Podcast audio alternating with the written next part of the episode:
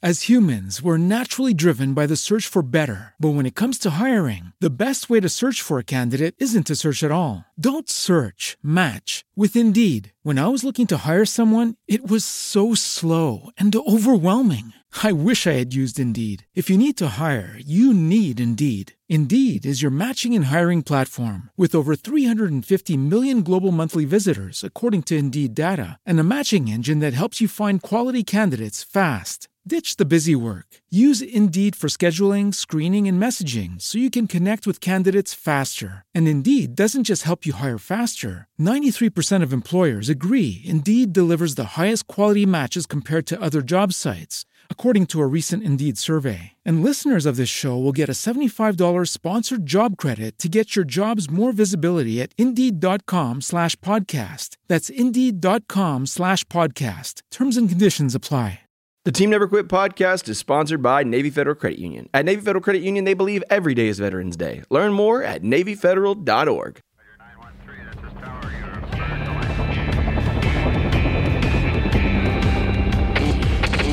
Never Quit. Team Never Quit. Team Never Quit Radio. All right, everybody, welcome back to the T N Q podcast. I'm your host, Marcus Luttrell. Every week, it's my job to fire you up, to ignite the legend inside of you, and to push you to your greatness. Join me every week as I take you into my briefing room with some of the most hard-charging people on the planet. They're going to show you how to embrace the suck of life, teach you the values of working your ass off, and charge through whatever life throws at you. This is the Team Never Quit podcast. podcast. So buckle up, Buttercup.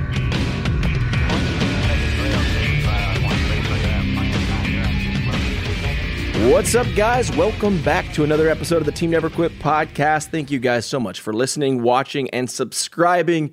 We love doing this every single week. We've got to kick this thing off with a Patreon question of the day. It's kind of going to be, a, uh, I think, a short one, but I'm going to ask anyways. Would you rather defend yourself with a hockey stick or a baseball bat? Baseball bat. It depends if you're from the north or from the south, man. Like I, we don't have hockey sticks down here. But I don't know yeah, what the hell true. to do with that thing. That's why I said baseball bat. Baseball bat be down here, right? But you got to be pretty close, it, you know, proximity-wise to the person with a baseball bat versus a hockey stick. You got the length. So are there pros and cons well, to I mean, each one? The longer one? it is, the longer it takes to come around. True that. Probably like the difference between fighting with a bow staff and some nunchucks. Yes. What do you think, Brian? Brian? Okay, a couple of things. I would have to say that of all the questions I prepared for, that was one that did not make the list. uh, number two is I'm thinking hockey stick, and here's why. Uh, because it's easy to move. You can get a lot of blows in, and if it does get ripped out of your hands by maybe somebody uh, Morgan or Marcus's size, uh, it's easy. I'm much more confident I could fend off a hockey stick should it be turned on me than a baseball bat. Oh, see, I never look like somebody's going to take something from me. Because it takes longer to wheel it around. Yeah, I, know.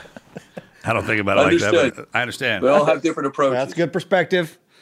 We're going to write right. that one down. I guess, yeah, it's all, it all depends on how, you, how it's coming at you and you're coming at it, I guess. That's fair.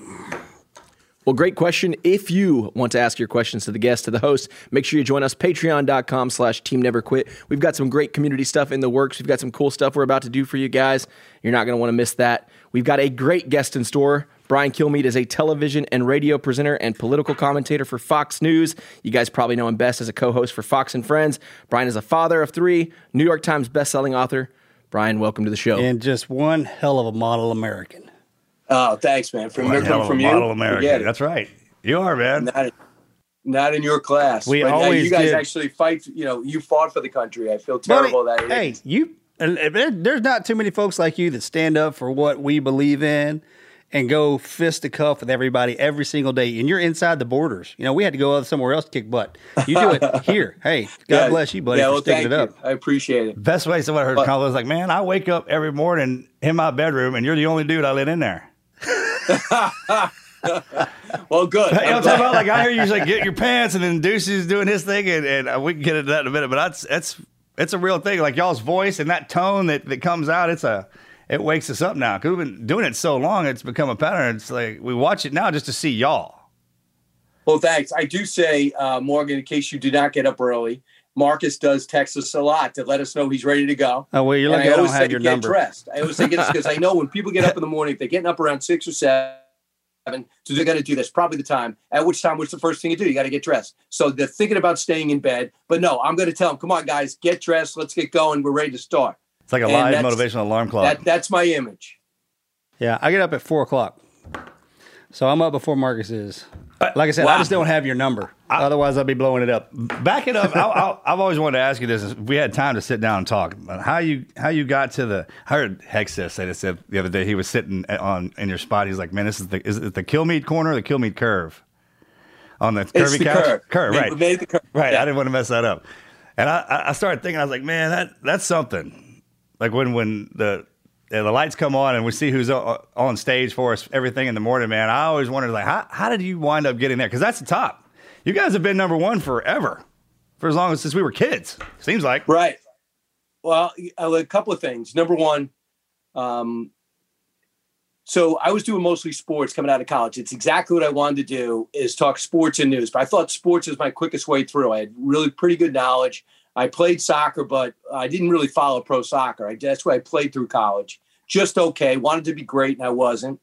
And that was hard to get my head around. When you practice and you train, you're supposedly doing everything, and have that not pay off in the end, kind of, uh, well, it, you know, it broke my perfect game, so to speak. So I knew life wasn't going to be that smooth. Uh, I also knew uh, at a young age life wasn't going to be that smooth. My dad got in an accident uh, when I was in ninth grade, died right there. We were pretty much living paycheck to paycheck growing up. And we actually knew, because my dad was just in the process of buying a business, and he, he was just about three weeks away from taking over the bar restaurant when he gets in this accident at six in the morning.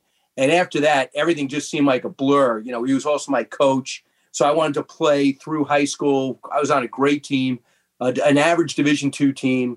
Um, and I just wanted to be great, and I wasn't. I also was so tense. Well, when you guys know what it's like to perform under pressure and how much training that takes, I also knew that I was not, I wanted to do so good, so well all the time. I played so tense. I was always angry. So by the time I was ready to start at twenty-two to do broadcasting, I wasn't going to have to worry about a coach. I wasn't going to have to worry about someone benching me. If you fire me or you don't hire me, that's your choice, but I'm not going to quit.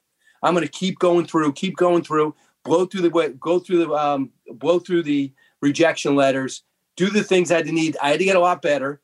And I always say it took me twelve years to get this job. When I got a job at Fox News, nobody knew what it was. It was ninety-seven. I would go to Manhattan. It wasn't seen in New York or any major market. C N N was locking up the game to make sure we didn't get coverage and clearance. But I didn't care. We had this great team, unbelievable vision, and we had a smaller staff, got paid less, and tried harder. And next thing you know, I watched this, the New York Yankees start from day one of the Dallas Cowboys. And you just watch this team being put together. And the next thing you know, you're winning title after title. But I was there be, when they were just picking out uniforms. So going from sports into broadcasting, and, and when your dad died, I man, I couldn't at that age, right? What? Yeah. When you're when you're sitting there in that chaos, like what was the driving force behind that? That's what I, I'm curious in that, because I, you know, you see the motivation and where it got you now. That that fuel had to be there. Is it a shift? And the motivation from making it go anger to angry to push it into something better. I mean, what drove that? Yeah, I, I mean, I, I like I always think it's our job just to reach our potential, whatever it is, uh, physical, mental, whatever it is, just reach your potential. And if the things don't work out, you can't blame people. So I always thought it was my responsibility to make something of my life early. So even if it didn't amount to it, I could always say hustle matters. And if you put everything into it, it doesn't break your way. You got to understand you're not in control of all these circumstances. We're seeing that now in Afghanistan. The way you guys fought, the, the battlefields you win, some idiot takes over the country and ruins your uh, ruins your record. And you say, well, what could I do? Nothing. You're not the president. You're not the secretary of state. But it doesn't take away from anything that you guys did in battle and the objectives you had and the goals you reached. If someone's going to screw up the game at the end, it's not your responsibility. The way I thought about it is that I'm not going to stop. We're going to keep going through. And if that's a local news anchor or assignment reporter, I'd be di- very disappointed. But I'd be waiting on the side to make more money, to invest, to free me up financially. But when it took me twelve years to even make my age. So by the time I was thirty-three, the most I'd ever made was maybe twenty-eight thousand dollars. And as I get this job, filling in one or two days a week and then getting the job full time, you never met somebody more appreciative.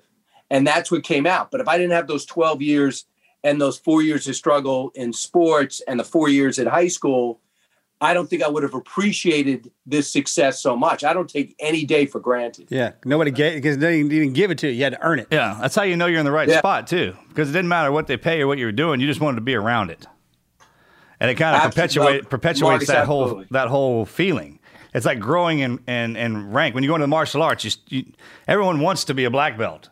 But if you just walk in there and put it on, it doesn't. It kind of same thing. When guys strap it. the trident on, it's like, man, you you know, it's like one thing or the other, but it doesn't. It doesn't carry the weight inside or out when people find out that you didn't earn it. Yeah, right, emotional weight too. Yeah. So starting at the bottom, it it, all, it teaches you why you love it, because that feeling that drives you towards it, man. And it, the the cool part is, is you it won't. There's some things it won't apply to. Like you try to get interested in some things, man, it just won't take. But if you find out what you're really driving for, man, it will. Man, it'll, it shows every day that you're on T V. It shows how emotional and and passionate you are about your job. If that was just like, if they were to bring me in there and do that, I'd screw it all up. It wouldn't, it yeah. wouldn't look. It wouldn't look sincere or genuine. Man, that's one thing that what what you guys are on that every morning. We're watching. It looks, it looks sincere and it looks genuine. I'm turning over some knowledge, man. And there are times they need to be like a like a Kilmeade second, where something I've, I've seen you get so mad sometimes. You know, your facial expressions, the way you contain that. So uh, I, I'm. It's impressive. I mean the because I know we know you want to drop the F bomb. Man, you bitch! Yeah, you throw, throw something at the screen, man. I, I get it, because you know we are on the other side of the camera. Right? We're like, man, dude, say it, say it. No, you won't. You know we're thinking it, right? I, right. I that um, on the way up here, I was thinking um, Talladega Nights. I was watching like when Ricky Bobby was like, man, I don't know what to do with my hands. So the training they go. Just I'm just curious, man, because before I got stuck uh, out in the open, like when I got sent to you. I, I had formal training. Like they sat me down there, like this is what you need to do. You got to sit with here. You got to talk like this. I haven't had that yet. And it came. It was. It was. It was. Monotoned. It was monotoned. It was like you could tell. It was like somebody trying to ask you questions, and then there's it's like a teacher student. You answer the questions, and then there's people that flow. I mean, you, you said that y'all have it's Fox and Friends. Y'all have a team, and that's like man, we would see y'all hanging out if y'all weren't on T V. It's that kind of flow. Right. That that that, yeah, that thing. I mean, the reason why uh, I and you know just to more you as you were saying that. One thing that Roger Ailes did and everyone else continues is when they hire you, they hire you. They don't hire the broadcaster, they hire you. And that's why you see Johnny, Joey, uh, Joey Jones, and you see Pete Hegseth. You know, they're contributors. Next thing you know, they're themselves, and they get such dipped in, in issues. They go, hey, you know what? You could probably host. And they're like, yeah, well, just be yourself. So you flow, you have respect to the camera. You know there's people on the other side of the camera. But for the most part, they hired you, not the broadcaster. That's why I don't think, like when I see people, I'm going to start a book tour now. My pre, my book comes out, um, the special's on the seventh, book comes out on the second. I don't know when people are going to be watching this, but we'll I cannot believe people you, say, oh, say that again. We'll push it all out for you. Yeah, no, thank you.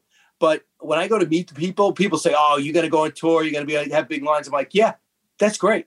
Because I like meeting these people, and they feel like they know you. Yeah. So they're like, hey, I remember, I know what your dogs look like. I know your kids are playing soccer together. I remember when you started in ninety-seven. I remember when you screwed this up. I remember when you had that interview. I remember when you filled that, in right? at night. Hey, you remember so this, we're, we're kind of going through life together rather than that broadcaster telling you the seven big stories you need to know.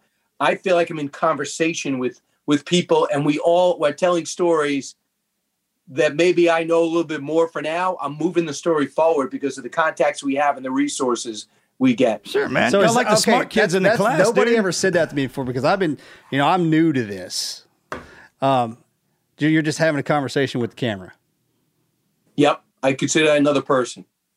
Okay. That's good. That's all I need somebody to tell me. Yeah, like a robot or like it was A I or something. You just kind of, yeah, that, that's a perfect device. Yeah.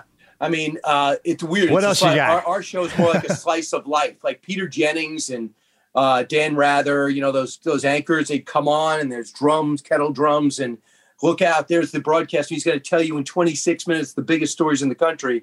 When you go to twenty-four hour news with the way we wanted to do, not the way C N N was doing it, you go, hi, guys, here's what's going on. This is the context. This is where reporters are telling us on the field. This is all the resources. Now we have world resources. Now we're using the Wall Street Journal, the New York Post. We've got a weather channel, a business channel. I don't have to leave the building to get the best information. And they're giving it to me constantly on the phone. They're always going, okay, this just happened. Uh, Joe Manchin just came up, and this was the question. He just got in the hall. Bum, bum, bum. Got it. Understood. So by the time I hop on your show or go to do the seven o'clock show, or they ask me to fill in for Tucker, I the story has moved ahead because it's a nonstop dialogue on the phone and the iPad.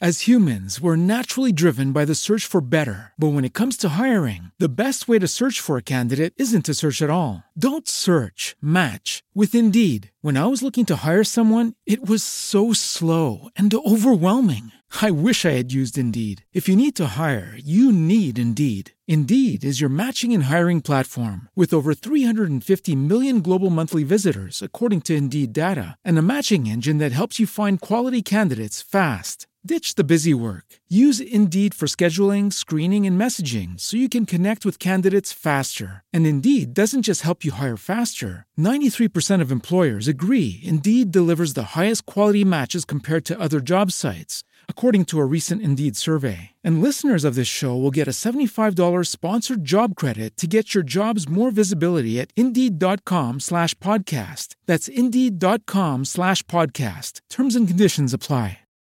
Swimsuit? Check. Sunscreen? Check. Phone charger? Check. Don't forget to pack the five hour Energy. It fits great in a pocket or carry-on, and the alert feeling will help you arrive ready for anything. Now get twenty percent off when you use code five H E travel at five hour energy dot com. Expires April thirtieth. One-time use only. Not valid with other discounts. Remember, visit five hour energy dot com and use code five H E travel to save twenty percent.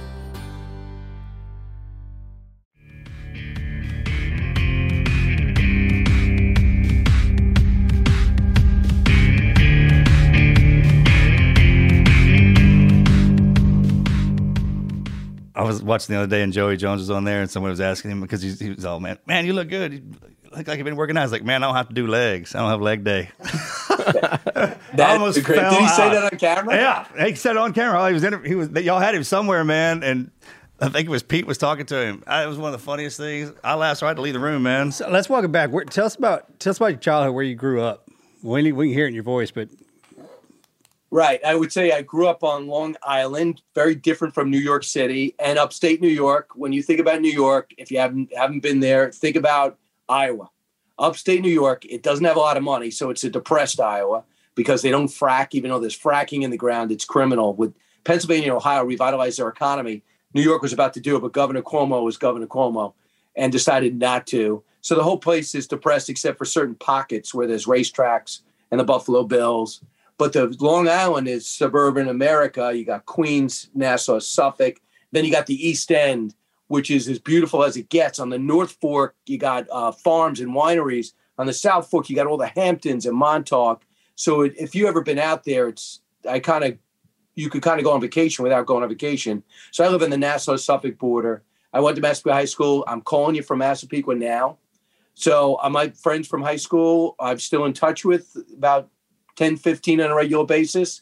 And my, my wife I met in high school, and uh, we graduated the same year, have a lot of the same friends. It's a lack of personal growth is what I'm trying to explain to you. No, no, no, no, no, that's, too, yeah, we, that's how we operate. Same thing. Absolutely. Same, same one. Out, out in L A for four years, but besides that, I've uh, been living here uh, since, uh, back here since ninety-five.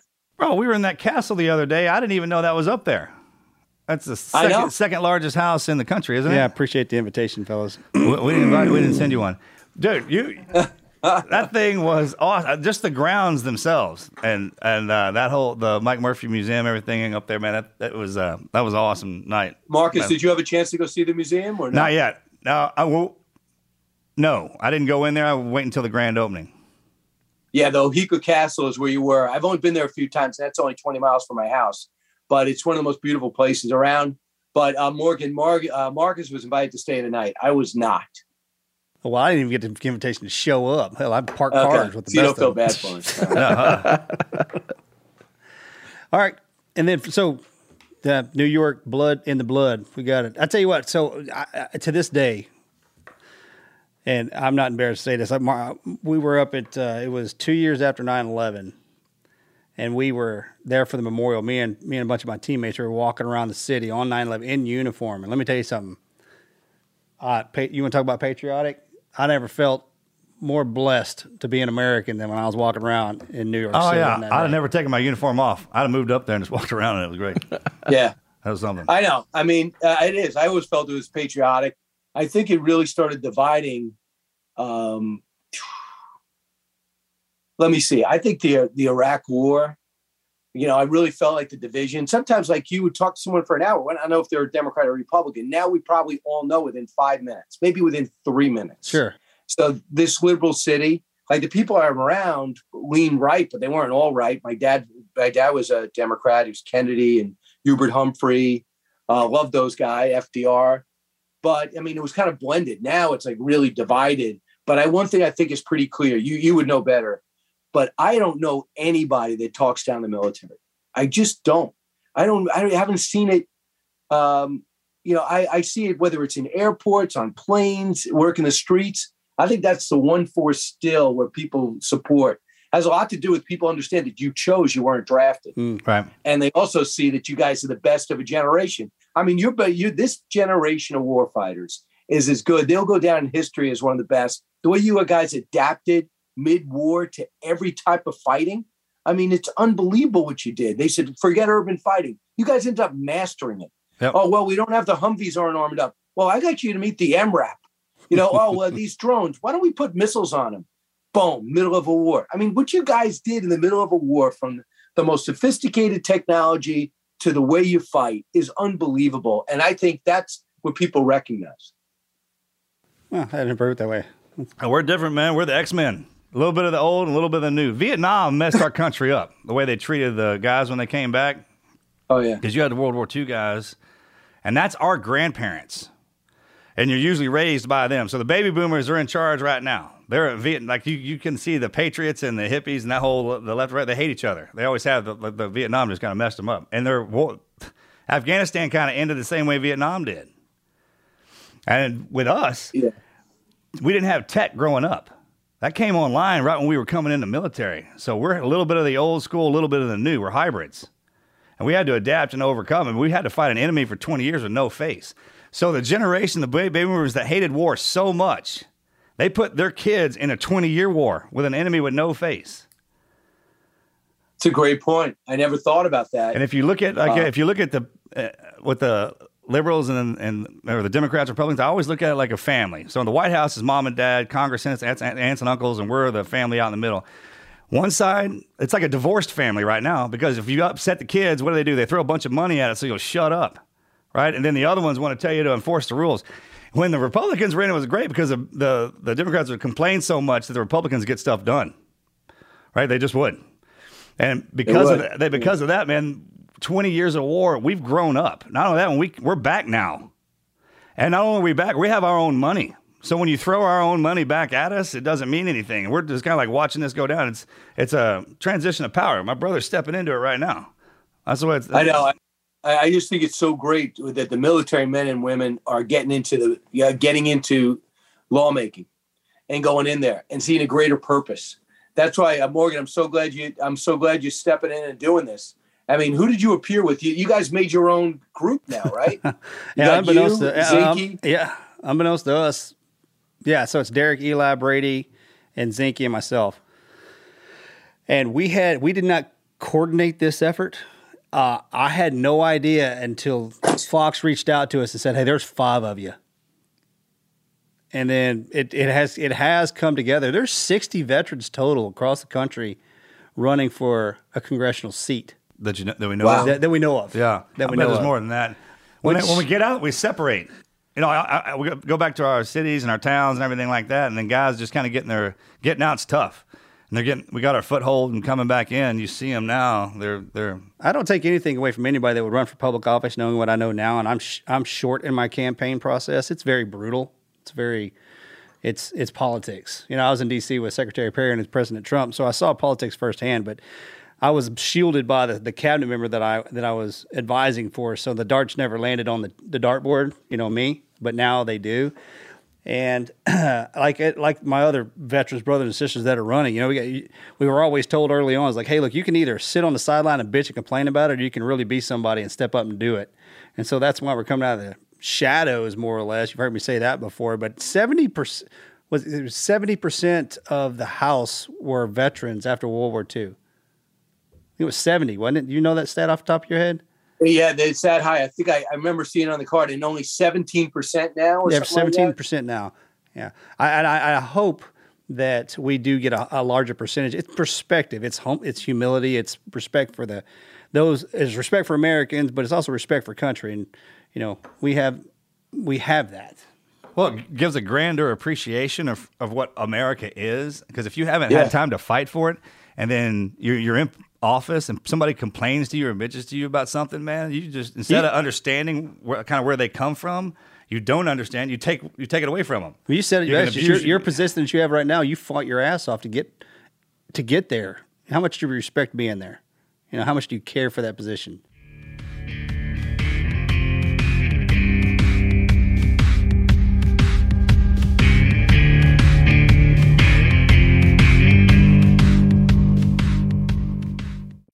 As humans, we're naturally driven by the search for better. But when it comes to hiring, the best way to search for a candidate isn't to search at all. Don't search, match with Indeed. When I was looking to hire someone, it was so slow and overwhelming. I wish I had used Indeed. If you need to hire, you need Indeed. Indeed is your matching and hiring platform, with over three hundred fifty million global monthly visitors according to Indeed data, and a matching engine that helps you find quality candidates fast. Ditch the busy work. Use Indeed for scheduling, screening, and messaging so you can connect with candidates faster. And Indeed doesn't just help you hire faster. ninety-three percent of employers agree Indeed delivers the highest quality matches compared to other job sites, according to a recent Indeed survey. And listeners of this show will get a seventy-five dollars sponsored job credit to get your jobs more visibility at Indeed.com slash podcast. That's Indeed.com slash podcast. Terms and conditions apply. Purchase new wiper blades from O'Reilly Auto Parts today and we'll install them for free. See better and drive safer with O'Reilly Auto Parts. Oh, oh, oh, O'Reilly Auto Parts.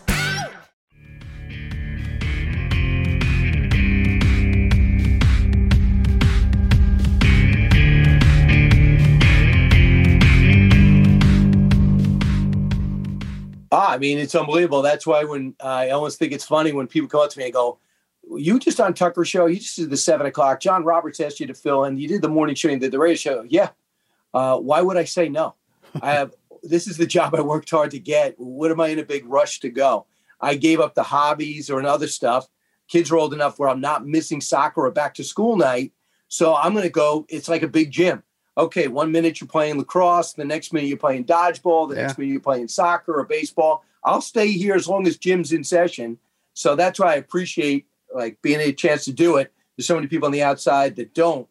Um, but, you know, it's uh, it, it's good also. The one thing about uh, Fox, it's so influential. You actually feel like you sometimes can get things done. If you highlight a story and next thing you know, they're talking about it on the on the House or Senate floor, you know, like if you do that story and the next show does this story, all of a sudden the dialogue in the country can change. So that's yes. a, that's another good news. You thing guys about can being move on Fox. The needle. Yeah. So how do y'all you police? Can, do y'all police yourselves? Uh, I mean, how do y'all control in, in the media world? I mean, there's got to be a hierarchy. It's got to be age and rank and time on air, right? So your air time is your rank time. How do y'all? Because well, it moves so fast. I don't pick it, Marcus. It's it's it's very much like the military in that. You got uh, you got the second floor makes the decisions, great big decisions. Oh, the check, smaller oh, decisions, oh. they're on my floor, like the twenty-first floor. And they'll meet and they'll say, Brian, we need, we don't know if you're available Christmas week for to fill in for Tucker. See, I, I know I'm doing Fox and Friends. I know I'm doing the radio show. And then after that, the seven o'clock an hour rotation, they'll ask me what weeks I want to do. And they'll ask me, do I still want to do the morning show? And then uh, Tucker will go on vacation and I'm probably the first or second on the depth chart there. And I'll fill in for Laura too. Uh, and on the weekends, I'll do Jesse and Dan. Uh, I've only filled in for Jesse right now on the weekend. Have I filled in for somebody else? I think that's it. So like, it's up to them to call me up and they'll just, they'll just text me. Are you available these days? God. So you don't really pitch it. You don't, you don't say, I'd like to fill in. That that's like a meeting with somebody else to see if they want to uh, open you. Like they have their own vision that they want to do. It's kind of like going up to the coach in the middle of the game, and say, put me in. They know where you are. and they decided not to, yeah. don't bother me. And other times they put you in. You don't say, why am I going in? I tell you what, man, don't, and I, I know you know this better than anybody, but you obviously are love what you're doing more than anything. Otherwise, I was going to ask you, man, when do you, when are you going to take a break? When are you going to go on vacation? Nah, uh, yeah, I'll go on vacation the weekend before Christmas and uh, New Year's. But right now, it's the busiest time. I haven't done this in two years. So I got the president and the freedom fighter out. So uh, it's so hard to be able to do speaking engagements. You guys can go do it. If Bank of America calls you up and says, I need a keynote speaker, mm-hmm. nothing could stop Morgan or Marcus or both of you to go do that gig. For me, if I go to do that, if they ask me to go do it, and then Bank of America is involved in a scandal or, or is involved in a hedge fund in China. Yeah, yeah, yeah. Uh, oh, yeah, yeah. Who's their keynote speaker? Then it's a problem. So I keep getting rejected. So I form my own uh, stage shows where I'm able to go over, and I call it like, the, it's called uh, America Great from the Start. And I just talk about what George Washington did with his spying, what Thomas Jefferson took on Islamic extremism, what uh, Andrew Jackson fights off the British, um, fights off the British and Wellington's troops that just defeated Napoleon in the Battle of New Orleans, Sam Houston, how he wins not only the Alamo, but goes and finishes him off, loses in the Alamo, but finishes him off at San Jacinto. And now this one is the president freedom fighter. So what I'm doing now is putting them all together on stage. So I have little interstitials where you see the video with the book's about a minute ten, and then I'll expand on it, throw some quotes up. And my hope is that people will realize what a great country we have. Even though we're not perfect, I think what makes us great is that we try to be.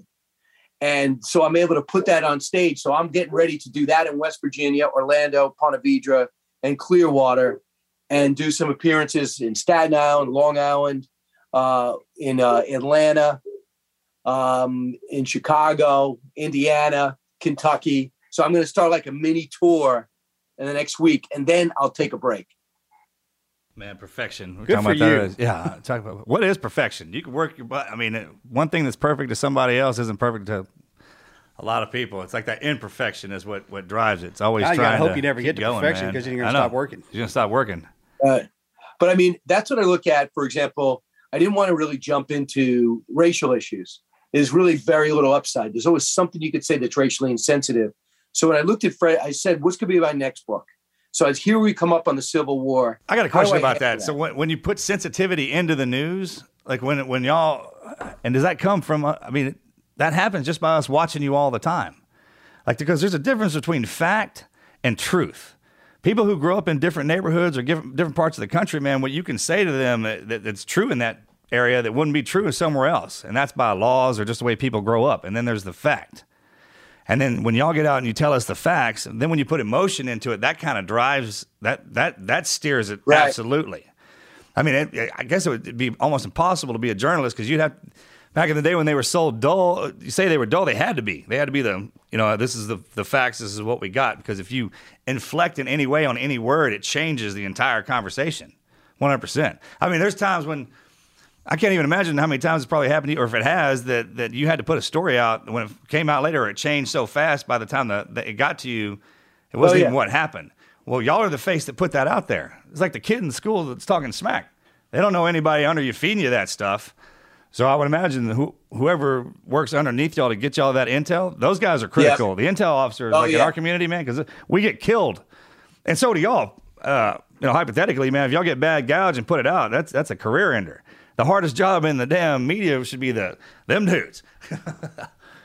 Right. I mean, we got two things. You tell the story and then you can comment.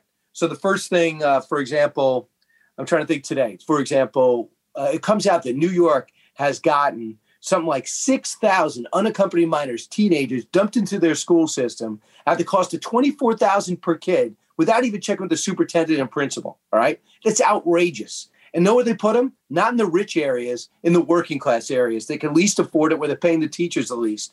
So the first thing I'm going to tell you is the story. I'm going to hit you with the numbers. I'm going to work it through. So if I'm by myself, I'm with Ainsley and Steve, let them add their element to the story. Then I'm hitting you with opinion. But I'm not going to start off and I'm not going to say, I'm about to tell you the most outrageous story you'll hear all day because I don't want to I don't want to uh, put my hand on the scale. I'm going to tell you what's going on. And then I'm going to, and then I'm going to tell you my perspective. That's what the show allows me to do. But Peter Jennings and and those guys, Walter Cronkites of the world, you'd be surprised. they would put their hand on the scale with looks and tone. And yeah, you would absolutely. later find out the Vietnam era says that Walter Cronkite tanked that war. Tanked the whole on that one. Yeah, I heard about that. I saw that. So so they're telling it, but they're pretending to be equal. They're pretending they did not take putting a, uh, like a oar in the water and telling you who to vote for by a look, by by the way they give one side more power than the other side. They are they and they pretend as if they're giving you both sides. So I just heard a straight newscast. No, you didn't. And, you know, later I'm reading Tom Brokaw's book. It take, I'm in a page like fifty. He basically tells me he's a Democrat. His whole life he's been a Democrat. I'm like, okay, I don't know. Maybe is that the reason why you seem to be giving Bush a hard time for all these years? Not that you – is that why when I see you watch, you know, when I see you commenting on Meet the Press, it always tends to be the Republican ends up being the moron? Yet you told us you're a straight news guy. So I feel good that I'm allowed to be myself.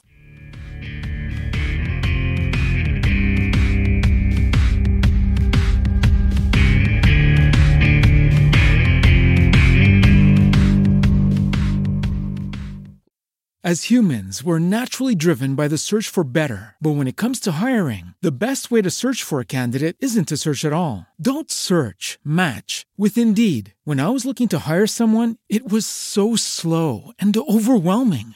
I wish I had used Indeed. If you need to hire, you need Indeed. Indeed is your matching and hiring platform, with over three hundred fifty million global monthly visitors according to Indeed data, and a matching engine that helps you find quality candidates fast. Ditch the busy work. Use Indeed for scheduling, screening, and messaging so you can connect with candidates faster. And Indeed doesn't just help you hire faster. ninety-three percent of employers agree Indeed delivers the highest quality matches compared to other job sites, according to a recent Indeed survey. And listeners of this show will get a seventy-five dollars sponsored job credit to get your jobs more visibility at Indeed.com slash podcast. That's Indeed.com slash podcast. Terms and conditions apply. With LinkedIn Jobs, we tap into a network of more than a billion professionals to help you find quality professionals quickly and easily for any role you need. Marketing wizards? Found them. Software engineers? Found. That project manager I could never seem to hire? And found. LinkedIn Jobs quickly matches your roles with candidates with the right skills and experience. In fact, eighty-six percent of small businesses get a qualified candidate within twenty-four hours. Post your first job for free and get started at linkedin.com slash spoken. That's linkedin.com slash spoken. Terms and conditions apply.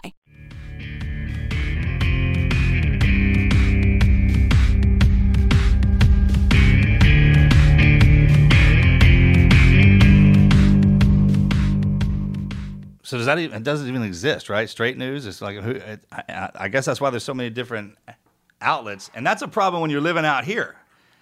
It's like when you turn it on, everyone has a different opinion. And uh, opinions are great. Everyone's got one, right? From forty to right. sixty, or from zero to forty, you have an opinion. Then your perspective from forty to sixty, wisdom drops in after that. So, I mean, that's- you get to the point now where we've been around enough to you look who's talking to you. And then and then you listen. Because you can understand a point of view from a teenager to a twenty-year-old. Like all them kids that are tearing up the cities uh, up in Seattle. If you ever watch them, you ever actually watch how they move? Because there's a difference between looking at something, seeing something, and watching it. But if you watch them when they go to swing baseball bats, or they throw, they don't they don't look right. They don't uh, they're, they're not supposed to be doing that. They haven't practiced that. It looks awkward, right? They don't look like athletes, right? Or athletes. Which means they're not supposed to be. They're not good at what they're doing. They're just out there causing mischief. All right. Oh, does that make sense? Absolutely. I mean, I mean, when it gets to that point with the riots, I, I don't think you have to pretend as if, I mean, we have this stuff in M S N B C, them saying this seems a mostly peaceful riot and these buildings are raging on fire behind them. That's, that's my them. point, man. I was like, what, you know, how did that, yeah, I mean, just it's for anyone who says, why, why does Fox give an opinion?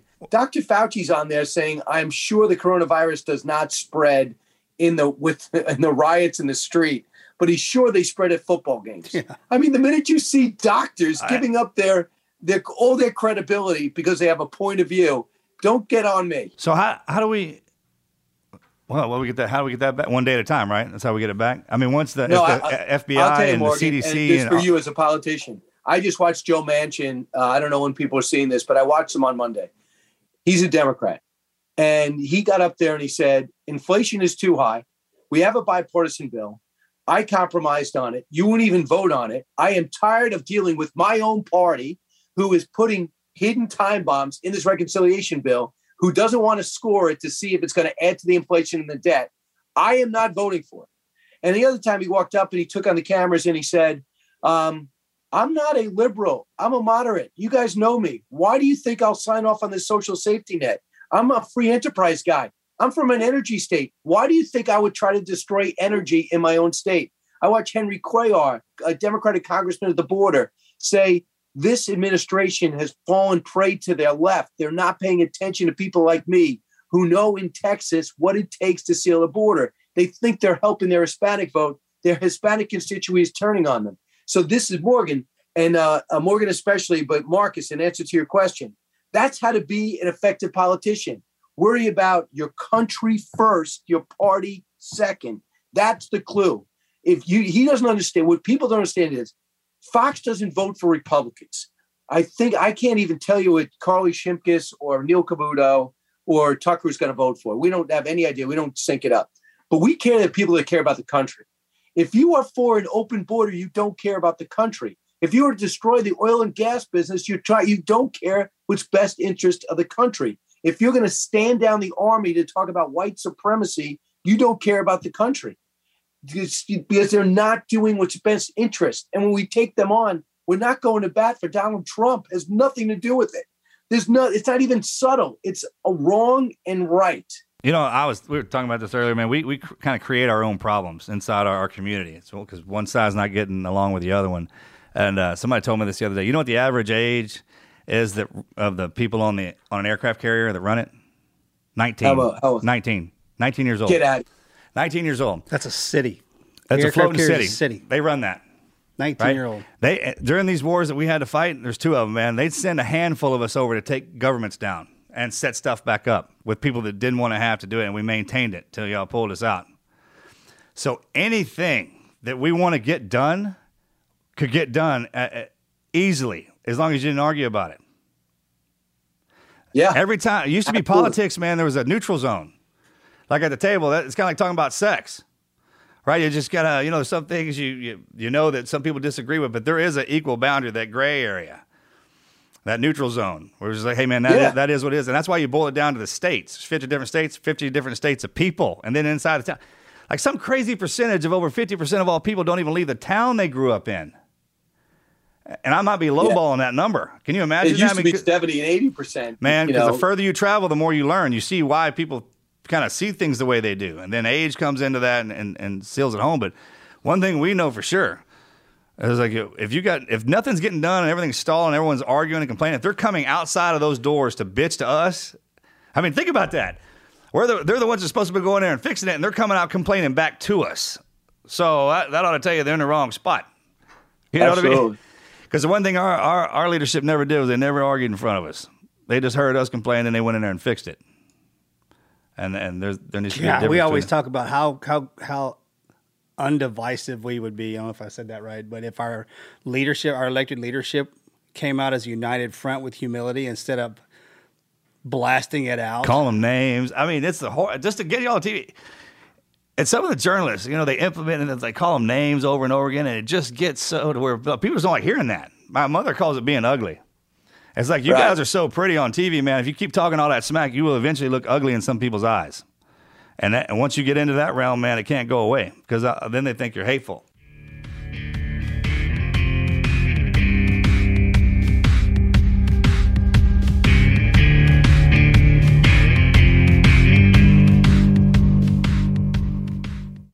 As humans, we're naturally driven by the search for better. But when it comes to hiring, the best way to search for a candidate isn't to search at all. Don't search, match with Indeed. When I was looking to hire someone, it was so slow and overwhelming. I wish I had used Indeed. If you need to hire, you need Indeed. Indeed is your matching and hiring platform, with over three hundred fifty million global monthly visitors according to Indeed data, and a matching engine that helps you find quality candidates fast. Ditch the busy work. Use Indeed for scheduling, screening, and messaging so you can connect with candidates faster. And Indeed doesn't just help you hire faster. ninety-three percent of employers agree Indeed delivers the highest quality matches compared to other job sites, according to a recent Indeed survey. And listeners of this show will get a seventy-five dollars sponsored job credit to get your jobs more visibility at Indeed.com slash podcast. That's Indeed.com slash podcast. Terms and conditions apply.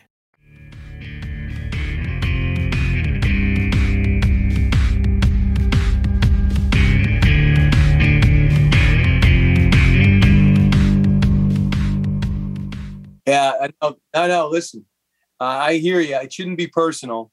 You should not be talking about how tall somebody is, how fat they are, how thin they are. How I mean, just keep body, you know, keep that stuff out of it. It cheapens your argument. What does it even have to do with anything? No, I know. Listen, I, I hear you. I, oh, oh, I try and tell my brother this. All right, so when you're camera etiquette, when you're sitting there, and I, I just want to know this myself. It's like you, the, the camera is a person. You're talking to them, right? Yeah. You ever had a hamstring flare up or get? I mean, there's got to be. I, I need to. Oh, yeah. No, tell me hey, those stories later. Tell, I, I want to hear like well, something to, you know, funny learn something that we right, don't know about. Right, but I mean, how, the the practice is just like with anything else. It's just discipline, right? To sit there and and right. keep from hands, you know, from touching your freaking crank and all that, picking your nose. All. Yeah, I pretty much don't pick my nose. Do you I, know I that for much. a fact? Yeah, yeah, I'm pretty. Yeah, I don't know if you've ever. How do you do that? How do you keep it from happening? Right. Right. We have breaks. You know, we go eight minutes at a time. Then we have a chance to touch ourselves. Uh, and then and then we go back to normal. Um, you know, it's pretty much, uh, you know, sometimes because the couch is so casual, um, you know, that sometimes you do uh, maybe, you know, you turn too much or you leave your papers all over the place. You'll get sometimes they've talked to you in your ear a lot. It's really like hosting with somebody else because do you guys you guys have that when you do remote interviews, right? Yeah. No. So they're talking to us the whole time. They'll be saying to us, uh, Brian, this got to be your last question, or uh, let's end with uh, let's end with something patriotic. You know, they'll, they'll be in back, or you just misspoke and said it was Rick Scott instead of Tim Scott. Fix it. So I actually feel like I'm hosting with also the whole control room. I like having that constantly in my ear. Sometimes you say something good or bad, and they'll also like comment on it, like, "Oh, aren't you fired up today?" So, so what's I always got somebody in my ear. Like a voice, yeah, little, what a great voice to have in your head, reassuring you all the time. Like there's an actual voice right. in there. What, what's one right. of the things that happens? But that, I got a lot of sarc, a lot of sarcastic too. It's the same thing. Has to, it's right? It's like you guys when you hang out. It's like, oh, Brian, like, goes, did you even look in the mirror when you, before you picked out oh, that suit? God. So here all I am right. in so like I'm, the fourth minute oh. of the show. All right, so when they're like, everybody you, watches this on the show. Tie a tie? Yeah, if anybody, if, this, if the, they watch this on the show, Morgan and I are going to sneak into the booth and please give us Brian's ear in the morning you without you knowing. It. I would have a blast with that. So what's so what's next, big man? And we know you're busy. So what well, you, you got now? We got well, a book I mean, coming my, out. My next big this this project is The President and Freedom Fighter. It's Frederick Douglass, Abraham Lincoln, and their battle to save America's soul. And the backdrop is the Civil War. And the lead up is what was happening in our country at the time in the South and the North, what led us to that moment. But I also tried to highlight, for some reason, America always gets the right person at the right time, and more than likely, it's the most unlikeliest person.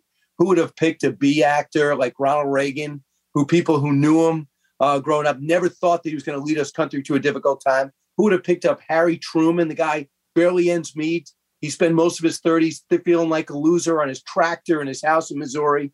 He ends up being one of our most important presidents. Ulysses S. Grant. I mean, this guy, as you guys know, he had an alcohol problem. He uh, got out of the military. He's a backup tanner to his younger brother, wondering what's going to happen of him. The Civil War breaks out. He gets called as a captain. He's such a great war fighter. He rockets up. And then after Andrew Johnson comes in, in comes Grant to save the country twice. And that becomes clear. And then this uh, this Frederick Douglass, born a slave, never knew his family, was able to be sold two or three times, has such a thirst for learning, found a way to read and write, and found a way to get freedom after a second try.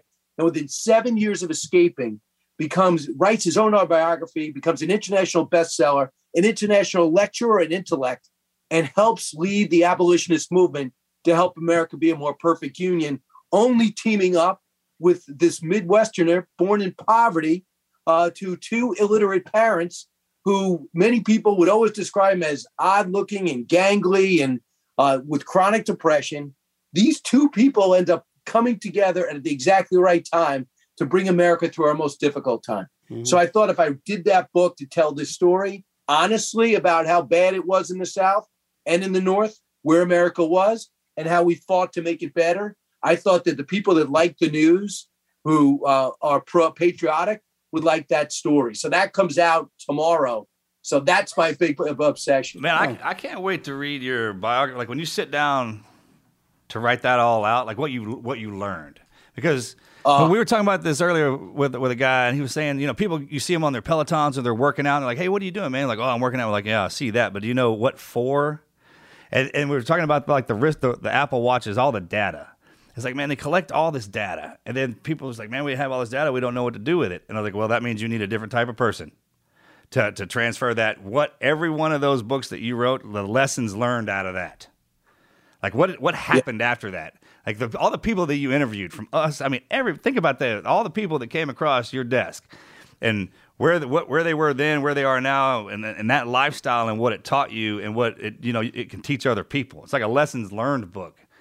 Uh, well, I mean, here, here's the most fundamental lesson, is that no matter what circumstances you're in, you don't have to end up there. And nobody would have picked these two guys uh, to do anything significant in their lives, let alone be the, one of the most significant to ever walk the earth. So don't tell me how bad your circumstances are. This guy was born a slave. It was a crime to teach uh, an African-American, a black man, to read or write. They had no rights in this country. They had to work just to get educated. And when they got educated, they just tried to help other people and make America live up to its Constitution and its Declaration of Independence. Instead of saying, screw this country, I'm out of here. I love this country. I'm going to make it better. And Lincoln, same thing. Abusive dad. Mom dies at nine. Working twenty hours a day in the fields that he hates. Finding a way to read and write and learn and become this intellect, while at the same time a big physical guy, constantly wrestling, having challenges uh, to him, astounding people along the way. So I know a lot of people watching us right now and say, well, I don't have, I, I couldn't be a Navy SEAL like Marcus and Morgan. I could not uh, do every, be a best-selling author. I could never run for office. I didn't have the intellect to do this. It's all it is, is if you need to know that there, there are, if you need to see an example of overcoming obstacles, pick up Andrew Jackson's book. Don't read mine if you don't want to.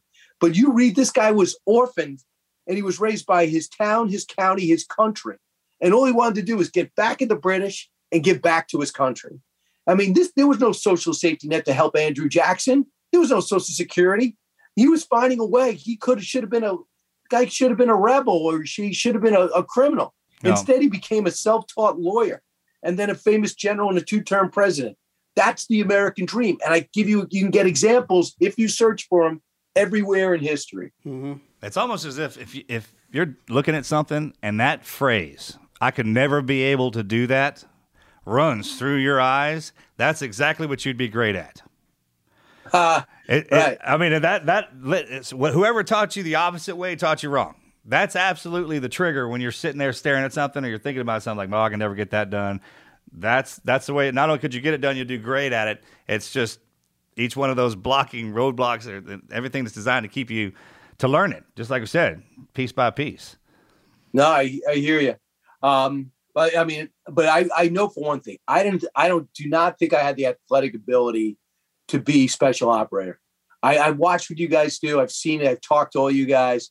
I don't think I, I would would have that, but uh, I would love to have had that military background to have said I served. But when I was graduating, I think there was maybe three guys in my class that joined, and I was like, "Why you joining the Navy? Why? Well, I don't know what I want to do." Okay, you know, I remember my cousin got in trouble. He's about ten years older than me, and the, the judge said to him, "You can either go to uh, juvenile center or you can go to the Marines." So he's like, "I'll go to the Marines." So those were the that was the attitude in the seventies and early eighties about the military. I think if I was coming up now, I think there would be something much more desirable. The packages are much better too, but that is one big regret I have. But there's no, I athletically, I don't think I could do what you guys do. You'd be surprised. Take the name off of it, and and, and the, the the military concept, right? They're like, hey man, if you don't have anything to do and you want to go on adventures around the world, it's like, do you have a boat? Yeah, we got a lot of boats. We got planes. We got. I got buddies that got jets, guns, tanks. He, and, me and this joker right here have been around the world more times than we count. I've been in helicopter crashes and gunfights and seen stuff that no one else has seen, and all at just because we threw that uniform on because we didn't know what we wanted right. to do. Being in the military is a nuclear family. It's what America is actually all about. But you check in every morning to make sure you're not dead, and you know they they feed you, and only, not only that, they make sure you have a, a skill set, and they take you everywhere. And yeah. I mean, the more you put in, the more you get out. It's just like with anything else in this country. And it was it was yeah. man, we've had a blast, had a blast with it. We always ask, hey, give us give us your best never quit advice. Something you you something you all you carry with you. I, I would think number one, and this might be counterintuitive to you guys. Don't get caught up with results. If just if you give your all and it doesn't go your way, you did not fail. Your success is just delayed. It's not there yet. Something else is coming. The only time you fail is when you quit. So just keep at it. This person thinks you're terrible. This person's not going to hire you. Uh, this girl turned you down. This guy turned you down. The house didn't go through. Uh, the down payment didn't happen. Uh, they, my investor that I invested with uh, ended up being duplicitous and didn't put in the place he did. Keep going. You keep going, keep through it. What is your goal? And you decide when it ends. I think you have a responsibility, no matter who you are, is to live up to your potential. Whatever that is, talk to people, use them as resources. And I found through everything that uh, I may or may not have viewed as accomplished, the most rewarding thing to me is helping other people. The most rewarding thing to me is helping other people, college or help them pay something. That to me feels better than any uh, getting on the bestseller list or finding out that, you know, um, that I got this show or I'm doing this special. There's one thing about helping other people that is a superpower. And that's why, uh, you know, Marcus, you show up at all your events, and Morgan, you guys are constantly doing stuff for other people. Uh, I just a, find that, that that to me yeah. is the most uh, rewarding thing. I, absolutely. Hands down. one hundred percent.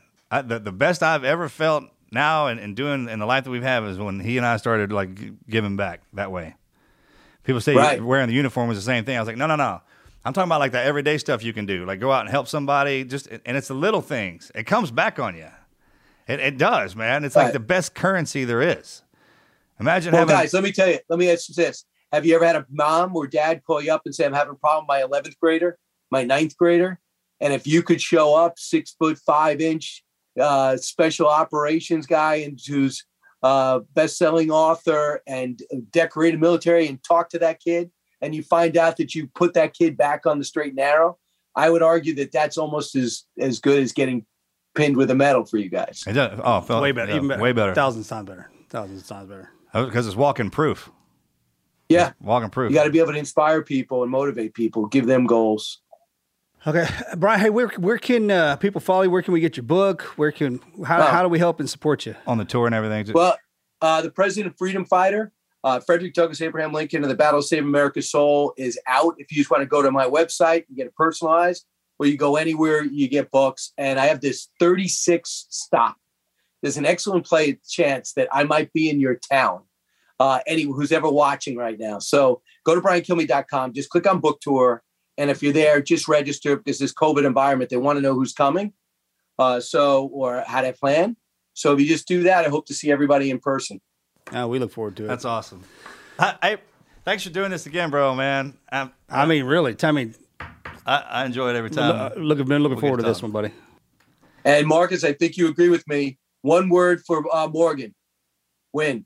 That's right. I didn't get into lose, partner. All right. Go do it. Hey, bye, guys. One, one, one last question, Go man. For, for, this is for me, man. I, I, after all these years you've been doing this and everything that comes through there, I mean, that you have to that information that you have to feed us, good, bad, and, diff, and different, man. There are days, even when you when in the morning, we're like, man, I don't want to get up. I don't want to get out of bed. Can somebody call? I would call somebody else to come in and stuff like that. What just to push through that? That you do. All I want to know is you do have those, right? Um, no, not, not that going to work. The only time is sometimes, um, I'm, sometimes I'm dead tired, but I've I mean. never, I have not missed a day of work. Um, that's my for, point. I, it's like, no matter what, you kept getting up and going in. in. Yeah. No matter how tired you are. T- the only time is sometimes I like, and you guys could see it at home. I get text messages, man, you look tired today. Yeah, you're right. I am. But, uh, I really but, uh, like shit, but those, like, I never not want to do the job. Sometimes I just hate getting up at two twenty, two forty. Then, but once I get in the shower, then all of a sudden I'm I'm watching, looking at the D V R from last night, I'm in the, they send a car in the morning and I'm studying. And I never, once I'm in that car ready to go, and I, I take the train on the way home, but I need to study for those two hours, three hours. So I have a car in the morning I'm studying. I never don't want to do it. The only time is sometimes it's it's tough because you have family events. People don't want, you know, when you're an adult, especially when you're a parent, your, your life can't shut down at nine o'clock, ten o'clock. And that's a tough time. Then when the when the buzzer goes off at two twenty, I'm like, oh my goodness. How long is the drive? How long is the drive for you that's to get into work? Uh, forty-five minutes, fifteen minutes. Oh, okay. I, I you said two to three hours. I was like, mm. No, but then I get to work and I got another two hours. Okay. You okay. know, I actually get in the building, that type of thing. Well, all right, brother, man, get after it. We know you got a busy day. Thank you again for doing this. All we'll right. see you in the morning. All right. God bless you. Best of the family. You have a better studio than I do. Good job. Bye, buddy. Bye. Thank you guys so much for listening to another episode of the Team Never Quit podcast. Make sure you've subscribed on Apple Podcasts, Spotify, or wherever you get your podcasts. We drop new episodes every single Wednesday, and that is how you can make sure to stay up to date. If you haven't already, follow us on social media, teamneverquit.com slash social. Hey, do us a favor, guys. If you like the show, share it with a friend. That's how we grow our audience. That's how we grow our numbers. That's how we get more people to understand kind of what we got going on here and share the power of the never quit mindset. You guys, take care, and we'll see you next week.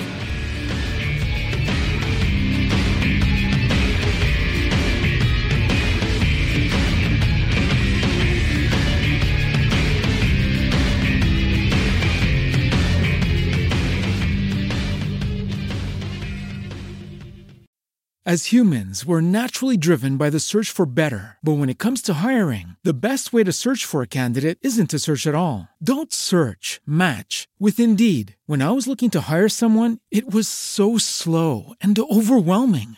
I wish I had used Indeed. If you need to hire, you need Indeed. Indeed is your matching and hiring platform, with over three hundred fifty million global monthly visitors according to Indeed data, and a matching engine that helps you find quality candidates fast. Ditch the busy work. Use Indeed for scheduling, screening, and messaging so you can connect with candidates faster. And Indeed doesn't just help you hire faster. ninety-three percent of employers agree Indeed delivers the highest quality matches compared to other job sites, according to a recent Indeed survey. And listeners of this show will get a seventy-five dollars sponsored job credit to get your jobs more visibility at Indeed.com slash podcast. That's Indeed.com slash podcast. Terms and conditions apply.